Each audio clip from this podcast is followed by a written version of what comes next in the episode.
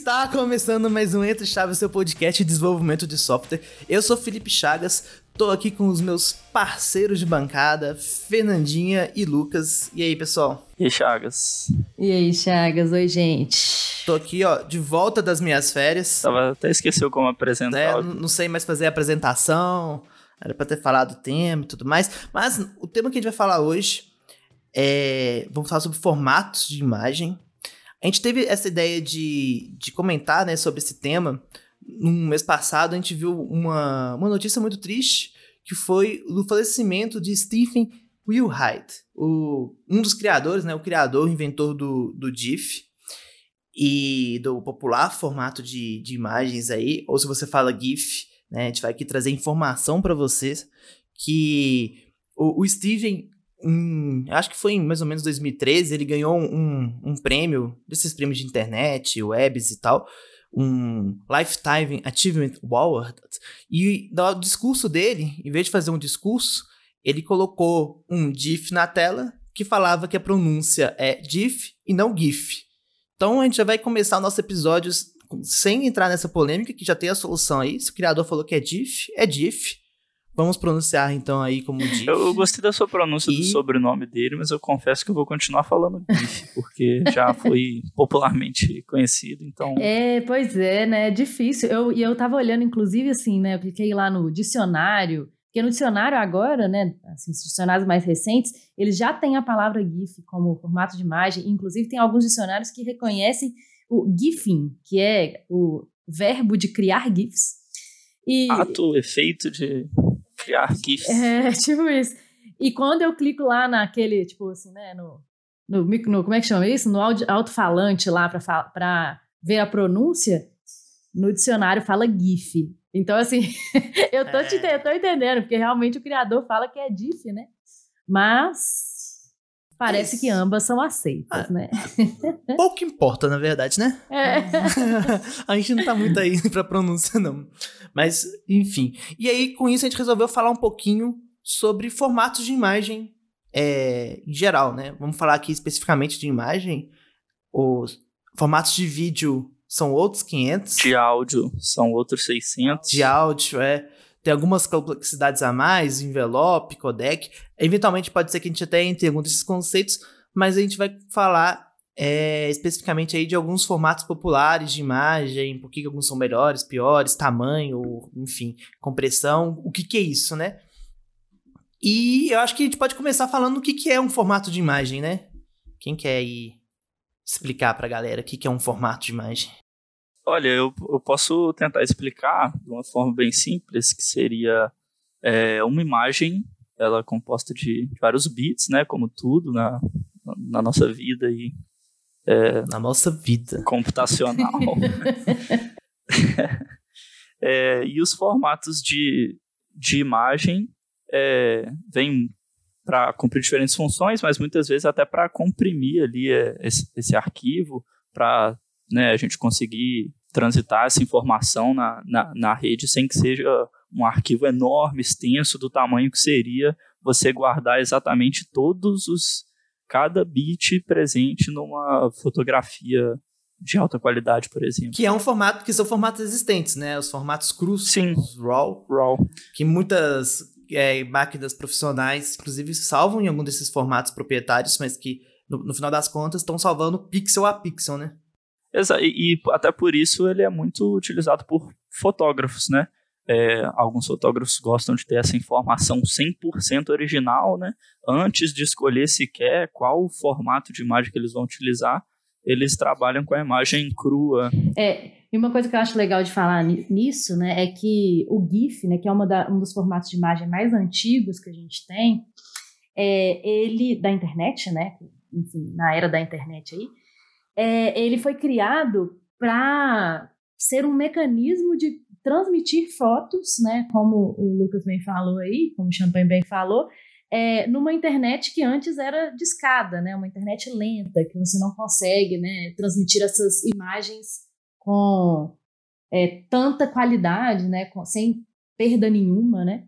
Então o GIF ele, ele foi criado para isso, né, para conseguir de alguma com alguma compressão transmitir essas imagens de forma menor, né, para que fosse possível elas serem transmitidas em, na internet de escada né, antigamente. E o, o GIF, o GIF, ele, ele tem um, uma questão que é muito visível, né? Principalmente nos primeiros formatos dele, que é um limite de cores. Né? Então, você trabalha com uma paleta reduzida de cores, é a forma com que ele obtém a, a compressão. Acho que até o, o, o algoritmo que ele usa internamente, se eu não me engano, ele é até sem perda. Mas a perda do, do, do GIF está de fato. É... Relacionado às cores. Nas brinca... Relacionado com essas cores, exatamente, com, com a paleta de cores que ele vai ter. É, exatamente. O algoritmo de compressão do GIF é do GIF é o, o LZW, que é um algoritmo sem perdas mesmo. É, e basicamente, né, ele une símbolos em strings semelhantes e depois codifica essas strings em códigos. E com isso ele consegue né, não perder informações relevantes, como acontece, por exemplo, com o JPEG, né, cujo algoritmo ele é com perdas, né? É, então, o JPEG, por exemplo, ele, ele perde algumas, algumas informações, mas que ele considera como não relevantes, né? E o GIF, né, o GIF e o PNG, eles não perdem, né? Eles usam algoritmos que não perdem informações, né? Mas de fato tem esse problema aí, no, no caso do GIF, com as cores, né, de serem só 8 bits aí.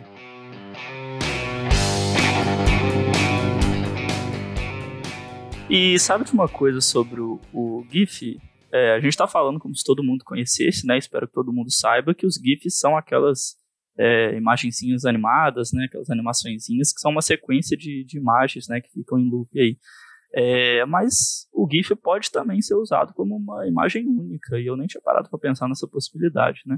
Assim como um formato de imagem comum, ele pode ser só uma imagem estática, né?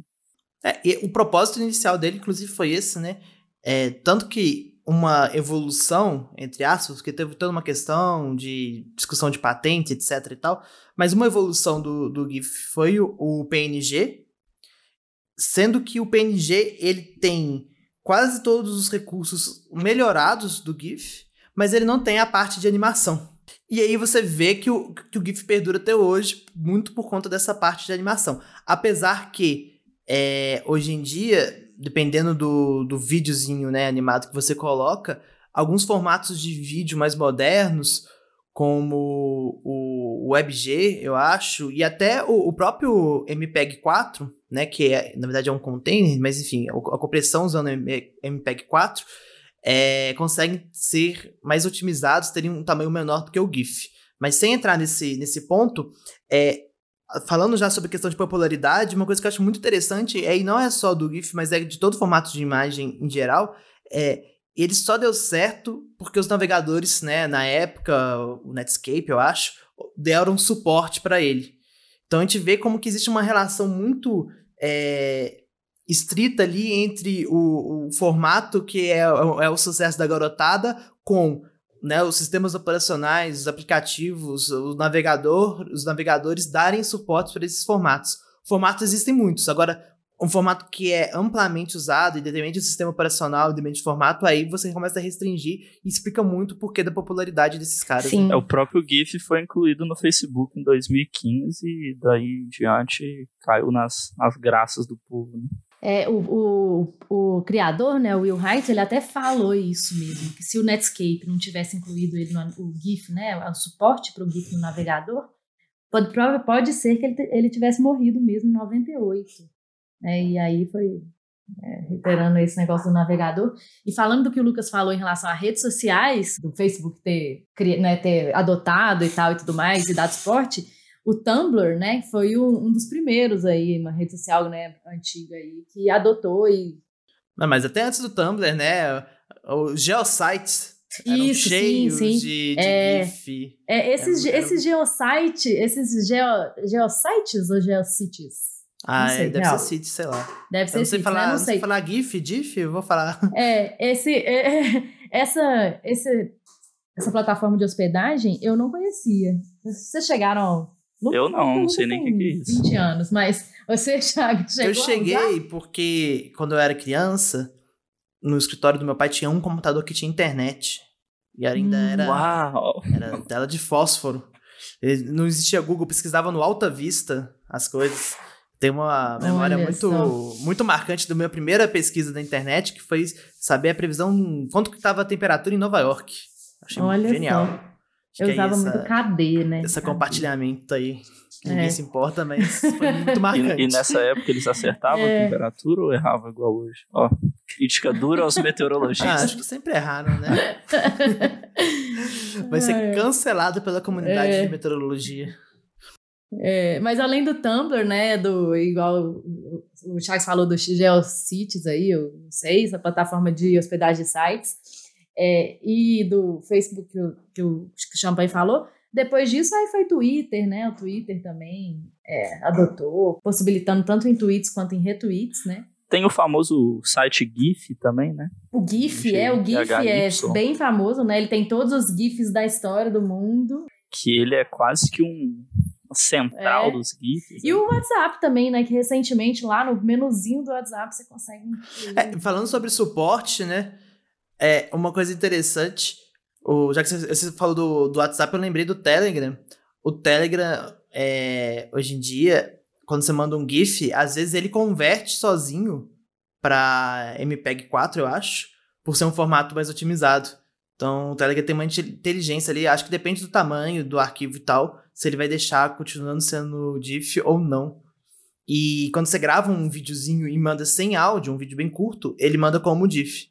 Então fica aí essa curiosidade que o Telegram ele tem uma inteligência ali para escolher qual que é o formato de imagem que ele vai mandar, independente do que você está anexando. Mas, falando um pouquinho de outro formato muito popular, é, veio o, o JPEG, ou JPEG, né?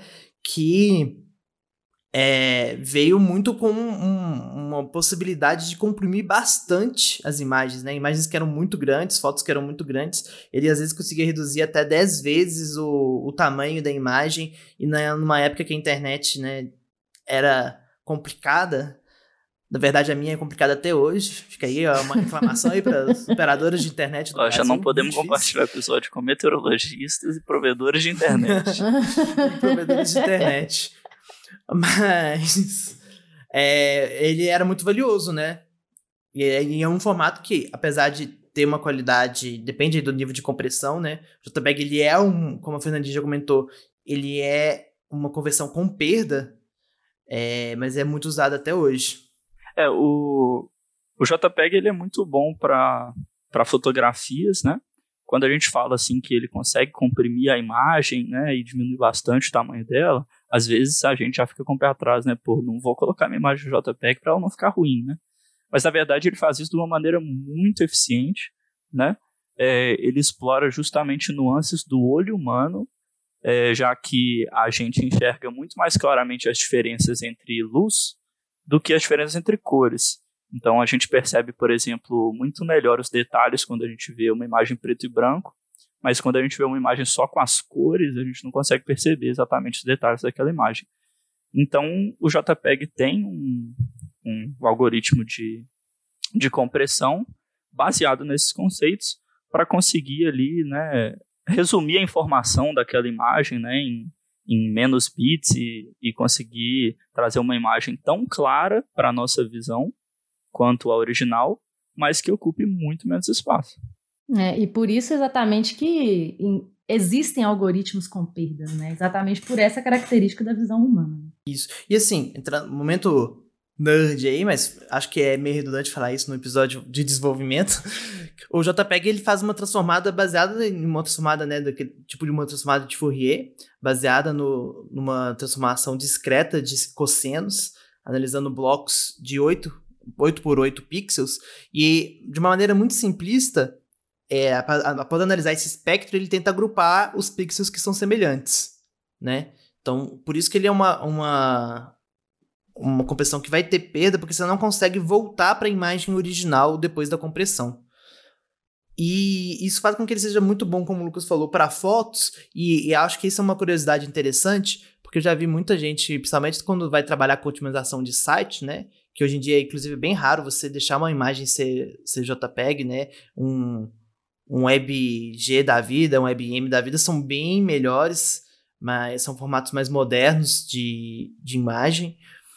Mas voltando, né? Até o próprio, é, o próprio formatos como o WebG, eles têm, dependendo do, da conversão, eles vão ser melhores para alguns tipos de imagem. Então, por exemplo, se você pega um, o GIF, ele é muito bom para imagens como logos, crescentes assim, que não, ele não vai ter uma perda ali, é, principalmente em bordas. Se você analisa uma borda preto no branco ali no JPEG, você vai ver que ela é meio, sabe, parece como se fosse é, um blurzinho ali, e você vê que tem, ele acaba tendo uma qualidade inferior para essas questões. Então, entender o tipo da imagem pode te auxiliar a escolher um formato melhor, porque você quer que seu site seja rápido. Então, você vai botar imagens que vão comprimir o máximo possível. Então, você vai escolher é, compressões com perda. Mas aí, dependendo do tipo da sua imagem, você vai escolher compressões que têm menos perda visualmente falando, né? É interessante essas diferenças, né, do, dos formatos, porque às vezes a gente se pergunta assim, né, pô, por que que tem tantos formatos, né, que, por que que não escolhe um só e pronto, chega? Mas, na verdade, cada um, né, tem é, seu valor, assim, e é, é utilizado em contextos diferentes, então faz sentido existirem tantos formatos diferentes, né, a gente tem outros formatos de imagem também, como o TIFF, é, que também é muito usado por fotógrafos. Geralmente ele tem um tamanho maior, ele não tem perda. Mas em vários outros contextos é melhor que você realmente use o JPEG, por exemplo.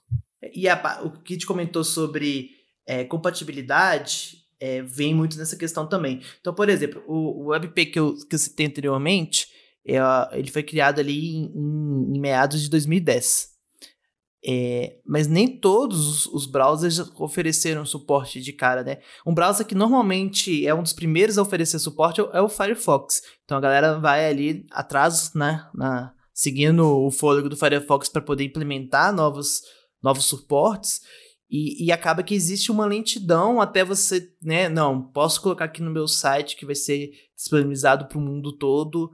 É, esse novo formato aqui e, e, vou ter garantia que ele vai ser utilizado. Algumas vezes, né, no momento que tem uma transição de formatos assim, é comum até você colocar um fallback. Então, como assim? Ah, se o browser oferece suporte, vai ser essa imagem daqui. Se ele não oferece esse suporte, vou usar essa outra aqui que vai ser maior. Beleza, vai carregar mais lento, mas você vai conseguir visualizar. Então, e aí você pode fazer um, um, um fallback atrás de fallback, né? Até o que seria o pior ali, a imagem bruta, vamos dizer assim. Um, Internet. Explorer.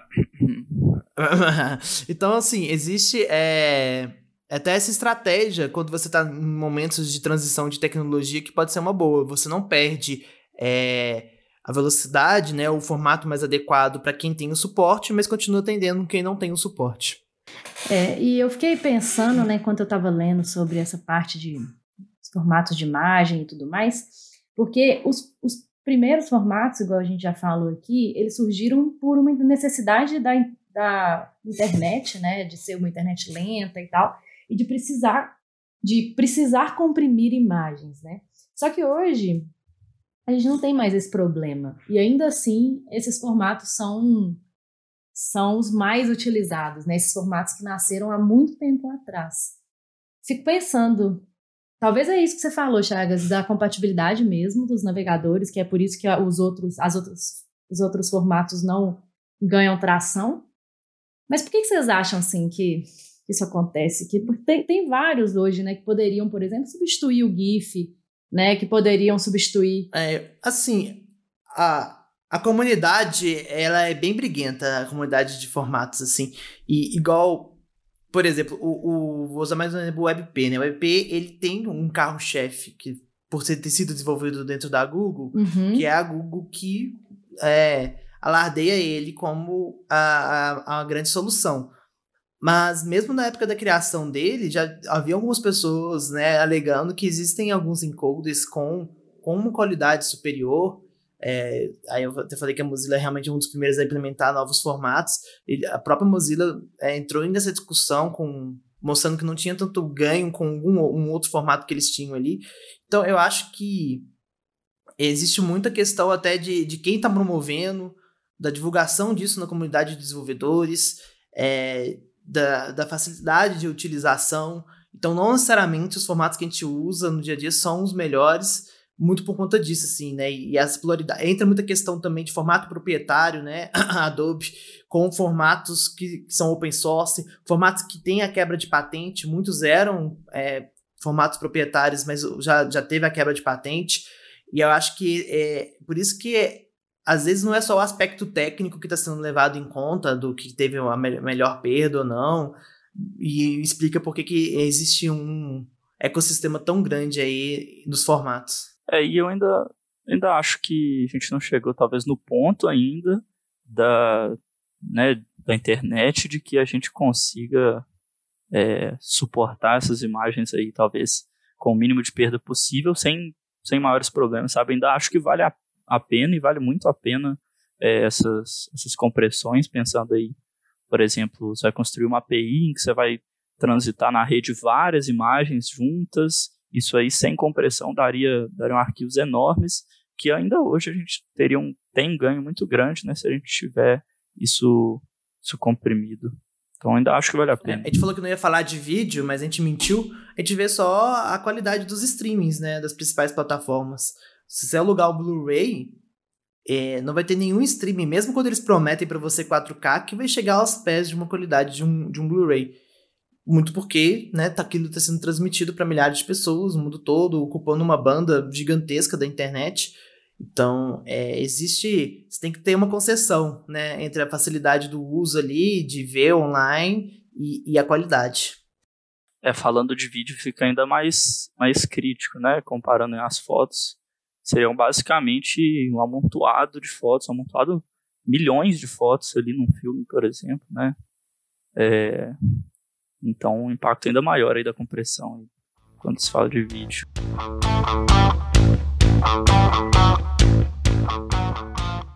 E o PNG, hein? a, gente, a gente chegou a falar do PNG. ia falar alguma coisa, ela fez uma cara. A gente chegou a falar que, que ele foi feito, né, para ser uma evolução do, do DIF, mas estendeu as possibilidades dele ali, a paleta de cores maior, é, um, um suporte muito bom para transparência, né? Hoje em dia o PNG ele é quase sinônimo de quando você precisa trabalhar com transparência, apesar que outros formatos também suportam isso. Mas ele ficou muito. começou a ser muito usado justamente por ser um dos primeiros formatos a, a ter um tamanho bom, uma qualidade é, de fotografia, digamos assim, e suporte para transparência. O PNG, ele também é um, um formato que a gente já falou isso, né? Mas que ele não tem perdas também. Ele usa um algoritmo de compressão sem perdas, chamado algoritmo de Huffman. Huffman. Eu estava aguardando esse momento do, do PNG para falar da, da transparência, da polêmica da transparência. o PNG tem aquela velha polêmica de que a gente sempre acha muitos PNGs falsos, né, quando a gente pesquisa pesquisa no Google. Eu fiquei curioso, fiquei assim, por que será que a gente, né, por que será que existem tantos PNGs falsos, né? Quem está por trás dessa, dessa máfia dos PNGs falsos? a quem interessa os PNGs falsos? A quem interessam? Alguém está ganhando com isso, né? E, por incrível que pareça, é verdade, alguém está ganhando com isso. Na realidade, é... Sério? Sim, sim, Eu uma cara de... A verdade por trás do, dos PNGs falsos é a seguinte: é, muitos sites oferecem imagens em PNG é, para você baixar, mas quando você acha elas no Google ali, você não pode simplesmente salvar aquela imagem com o fundo teoricamente transparente, né, quadriculado, porque ela, porque ela não vai estar tá com o fundo de fato transparente. Eles fazem isso para que você clique, entre no site, assista ali uma série de anúncios, né, até você conseguir clicar no botão de download do site e aí sim baixar a imagem original é, em PNG. Então, para eles conseguirem né, lucrar nesse processo aí em que você vai baixar a imagem. Geralmente é por conta disso que está cheio de, de PNGs falsos. Eu fiz o teste, inclusive, baixei um chapéu é, pelo Google, entrei no site, baixei o mesmo chapéu e ele realmente é, veio com transparência só quando eu entrei no site. Um outro motivo pode ser nas, nas conversões aí de, de um tipo para o outro, ele pode acabar perdendo aí o, a transparência do fundo. Mas no geral é realmente um motivo é, é para mim, para mim era esse primeiro motivo que você falou, né? Sei lá, converteu de um jeito de outro, de repente acabou, né? Perdeu a transparência, né? Porque, por exemplo, o JPEG não tem. Ingenuidade da sua parte. Não tem a transparência. É, fui ingênua. Não imaginava mesmo isso, não. Eu tenho ódio de baixar, então, esses PNGs falsos. Na verdade, esse conceito PNG falso, eu tive que procurar aqui no Google que PNG falso. É uma máfia. Pra entender o que é isso.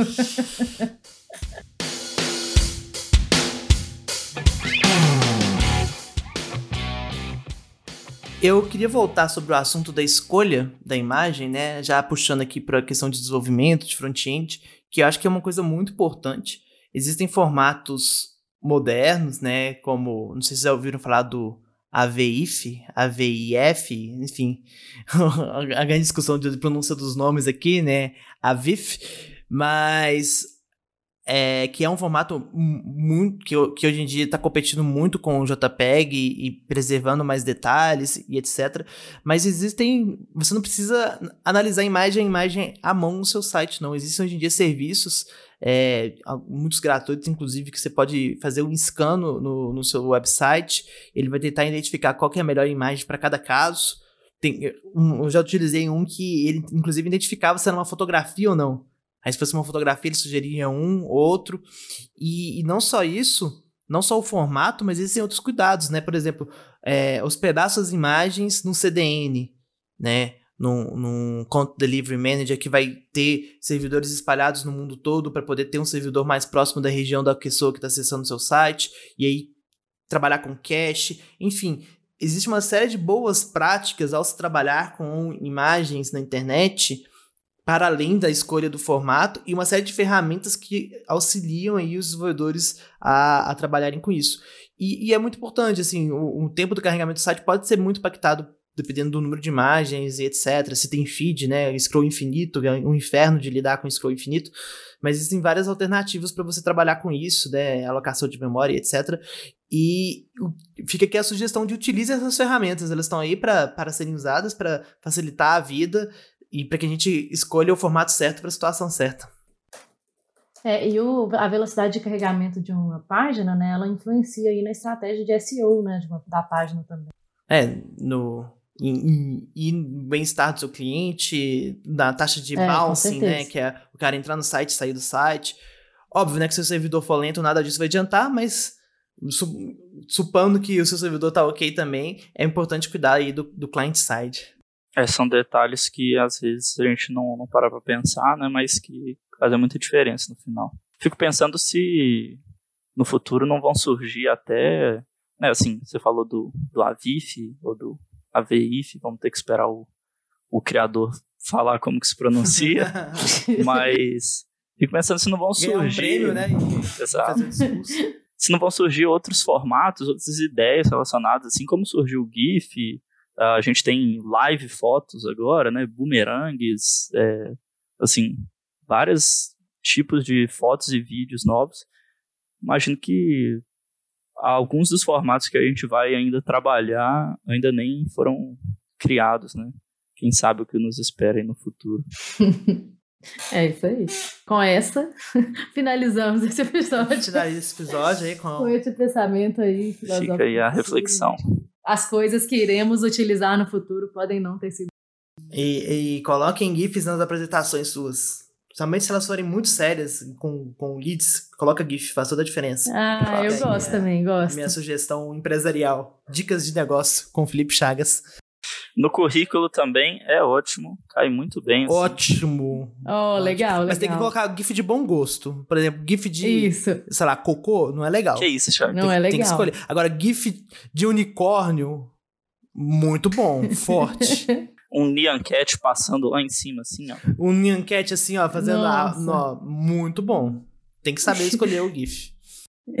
Uma curiosidade aqui é que o criador do GIF, em uma entrevista que ele deu, ele falou que um dos GIFs preferidos dele era o, aquele bebê, não sei se vocês já viram, é um antigo, muito antigo. Um bebê de fralda, assim, dançando de um jeito muito esquisito, que era um dos. Eu, eu conheço aproximadamente dele. 1.300 GIFs dessa exata maneira. de, bebês, de bebês dançando esquisito, mas é porque esse é muito antigo. E ele tem cara de antigo, entendeu? falando, falando em GIFs antigos, o primeiro GIF, talvez, assim, talvez não o primeiro, mas a primeira animaçãozinha em GIF que você tem notícia é de um aviãozinho voando no, no céu, que é curiosidade aí também. Se pesquisar na internet, vocês vão ver. Um... Sim, tem ele. Bem feio, inclusive. Ah, ele provavelmente vai ser vendido em um NFT por milhões, se já não foi vendido. Mas aí é outra polêmica. Aí é outra polêmica. É uma outra polêmica, mas se você quiser escutar o nosso episódio de NFT aí, ó, com ânimos acalorados, só buscar aí no nosso feed, que a gente já gravou. Vai lá conferir as nossas opiniões e debates sobre o tema. Com isso a gente encerra aqui o episódio, né? O, o maior encerramento da história do, do Entre Chaves. A gente tá cinco minutos encerrando. Fica um, um, um, um beijo aí no coração de todos e até terça que vem. Tchau, gente. Valeu. Até a próxima. Falou, pessoal. Valeu. Tchau.